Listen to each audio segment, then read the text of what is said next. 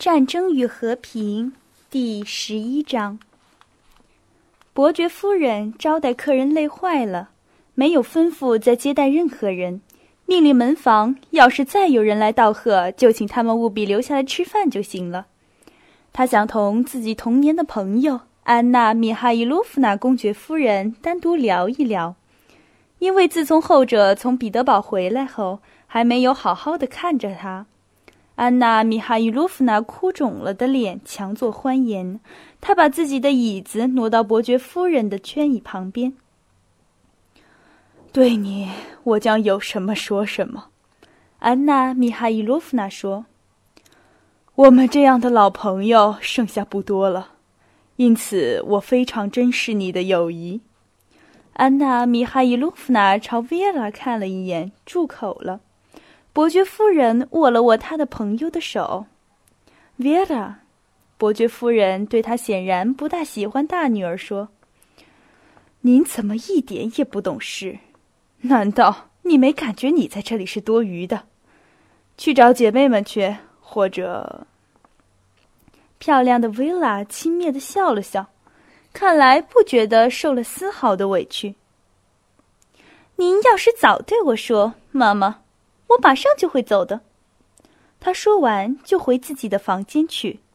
但是他在经过休息室时，发现里面两扇窗户旁对称的坐着两对情侣。他停住脚步，又轻蔑的笑了笑。索尼娅紧挨着尼古拉坐着，而尼古拉则在给他抄写自己第一次写的诗。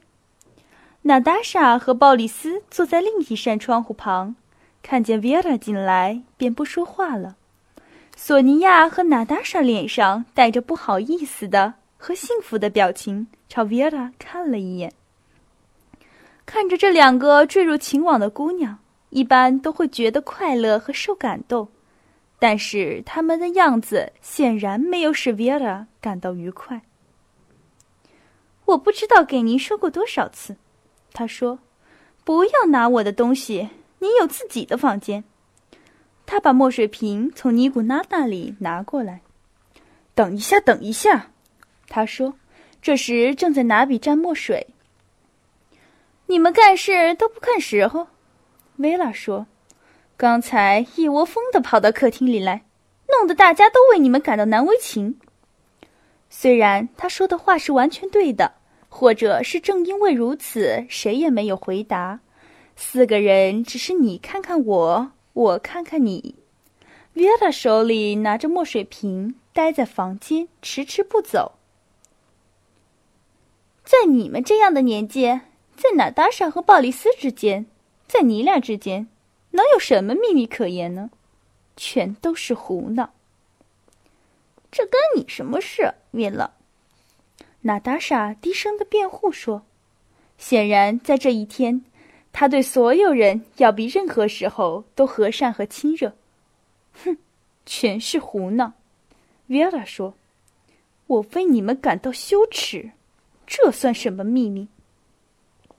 每个人都有自己的秘密，我们不干预你同贝格的事。”娜达莎说：“他发火了。”我想你们没有什么好干预的，维拉说。因为我永远不可能有任何行为不端的表现。我要对妈妈说：“你是如何对待鲍里斯的？”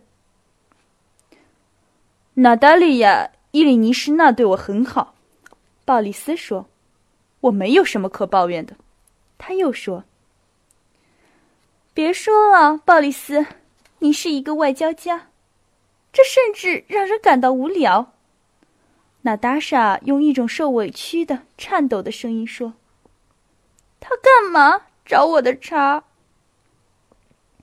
这一点你永远也不会明白。”接着，他对维拉说：“因为你从来都没有爱过谁，你没有心肝，你只是让丽丝夫人。哼，你最大的快乐是惹得别人不高兴。你去对贝格卖弄风情吧。”爱怎么卖弄就怎么卖弄，他话说的很快。不过我大概不会当着客人的面跑出去追一个年轻的男人。好了，你达到目的了，尼古拉插嘴说：“对大家说了许多不中听的话，弄得大家都不高兴。我们上儿童室去吧。四个人像一群受惊的鸟，站起身来，出了房间。是你们对我说了许多不中听的话，而我对谁什么也没说。维尔说：“哼，让丽丝夫人，哈哈，让丽丝夫人。”门外传来了说笑声。漂亮的维拉惹大家生气和不愉快，而她却笑了笑。看来人家对她说的话并没有触动她。她走到镜子前面，整了整披肩，理了理头发。他望着自己漂亮的脸，看起来变得更加冷漠和心安理得了。客厅里的谈话仍在继续。啊，亲爱的，伯爵夫人说，在我的生活中，并不一切都很美好。难道我没有看见这样的生活排场？我们这点财产是维持不了多久的，一切都是由于俱乐部和他的厚道。我们住在乡下，难道是在安安分分的过日子吗？什么演戏呀，打猎呀，还有天知道的什么？我的事儿有什么好说的？还不如让你谈一谈，你是怎么把一切办妥的？想起你，安娜，我常常感到惊讶。你这么大岁数。一个人坐着车到莫斯科来，去彼得堡，去找所有的大臣和达官贵人，你所有的人都能应付，我真感到惊讶。你说你是怎么办妥的？这样的事儿我一点儿都不会。哦，亲爱的，安娜·米哈伊洛夫娜公爵夫人回答道：“但愿你一辈子也不要知道一个寡妇无依无靠，又有一个疼爱的儿子过日子是多么艰难。”什么事儿都得学会呀，他带着某种自豪继续说：“我的那场官司使我受到了锻炼。如果我需要见某个人，我就写信。某某公爵夫人希望见某人，接着亲自坐车去拜访。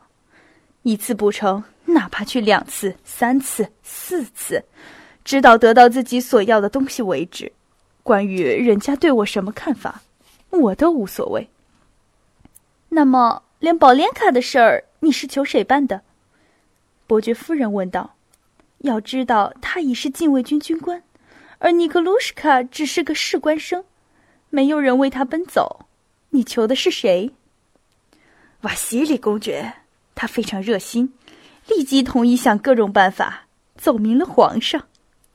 安娜·米哈伊洛夫娜公爵夫人异常高兴地说。完全忘记了他为了达到自己的目的所受的屈辱。瓦西里公爵见老了吧？伯爵夫人问。自从在吕梅采夫家遇到后，我一直没见过他。我想他都把他忘了。他曾经向我献过殷勤。伯爵夫人带着微笑想起了往事。哈，还是那个样子。安娜·米哈伊洛夫娜回答说。他很亲热，满口好话，没有因为荣华富贵而发生变化。我为自己能给您做事太少而感到遗憾，亲爱的公爵夫人。哈，他当时就是这么对我说的。无论如何，他是个很好的人，是个好亲戚。但是你知道，那里，我爱我的儿子，为了他的幸福，我不知道还有什么事儿我不会去做。而我的境况非常糟糕。安娜·米哈伊洛夫娜压低声音，忧郁地说：“简直糟透了！现在我处在极其困难的状况之中。那场倒霉的官司弄得我倾家荡产，可是却毫无进展。你恐怕想象不到，有时我身无分文，我不知道拿什么给鲍里斯置办军装。”他掏出手绢儿。痛哭起来。我需要五百卢布，而我只有一张二十五卢布的钞票，我就处于这样的状况。现在我只寄希望于基里尔·乌拉基米洛维奇·别洛霍夫伯爵。如果他不愿意帮助自己的教子，啊，要知道他是鲍利亚的教父，不给他留点生活费，那么我就白奔走了一趟，因为我没有钱啊。伯爵夫人也落泪了，默默的思考着什么。我常常在想，也许这是不应该的。公爵夫人说：“可是我还常常想，瞧人家基里尔·乌拉基米洛维奇·别祖霍夫伯爵，独自一个人生活，这么多的财产。”他活着是为了什么呢？生活对他来说成了累赘，而鲍利亚才刚刚开始生活。他大概会给鲍里斯留点什么。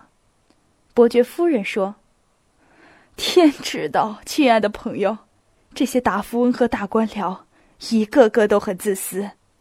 不过，我现在仍然要带鲍里斯去看他，直截了当的把来意说明白。”人家爱怎么看我就怎么看好了，我都无所谓，因为这是关系到我儿子前途命运的大事儿。说着，公爵夫人站起身来。现在两点钟，你们四点吃饭，我去一趟还来得及。安娜·米哈伊洛夫娜像彼得堡能干的太太那样善于利用时间，她派人把儿子叫来。和他一起出了客厅，来到了前厅。再见，亲爱的，他对送到门口的伯爵夫人说：“祝我成功。”他背着儿子又说了一句：“您上基里尔·弗拉基米洛维奇伯爵家去吗，亲爱的？”从餐厅里出来的伯爵说：“他也正好往前厅里走。”如果他好一些了，那么就请皮埃尔到我这里来吃饭。他曾到过我家来，与孩子们跳过舞。一定请他来，亲爱的。好吧，让我们瞧一瞧今天塔拉斯如何显示他的手艺吧。塔拉斯说：“奥尔洛夫伯爵家也未曾有过像我们今天邀请客人吃的这样丰美的午餐呢。”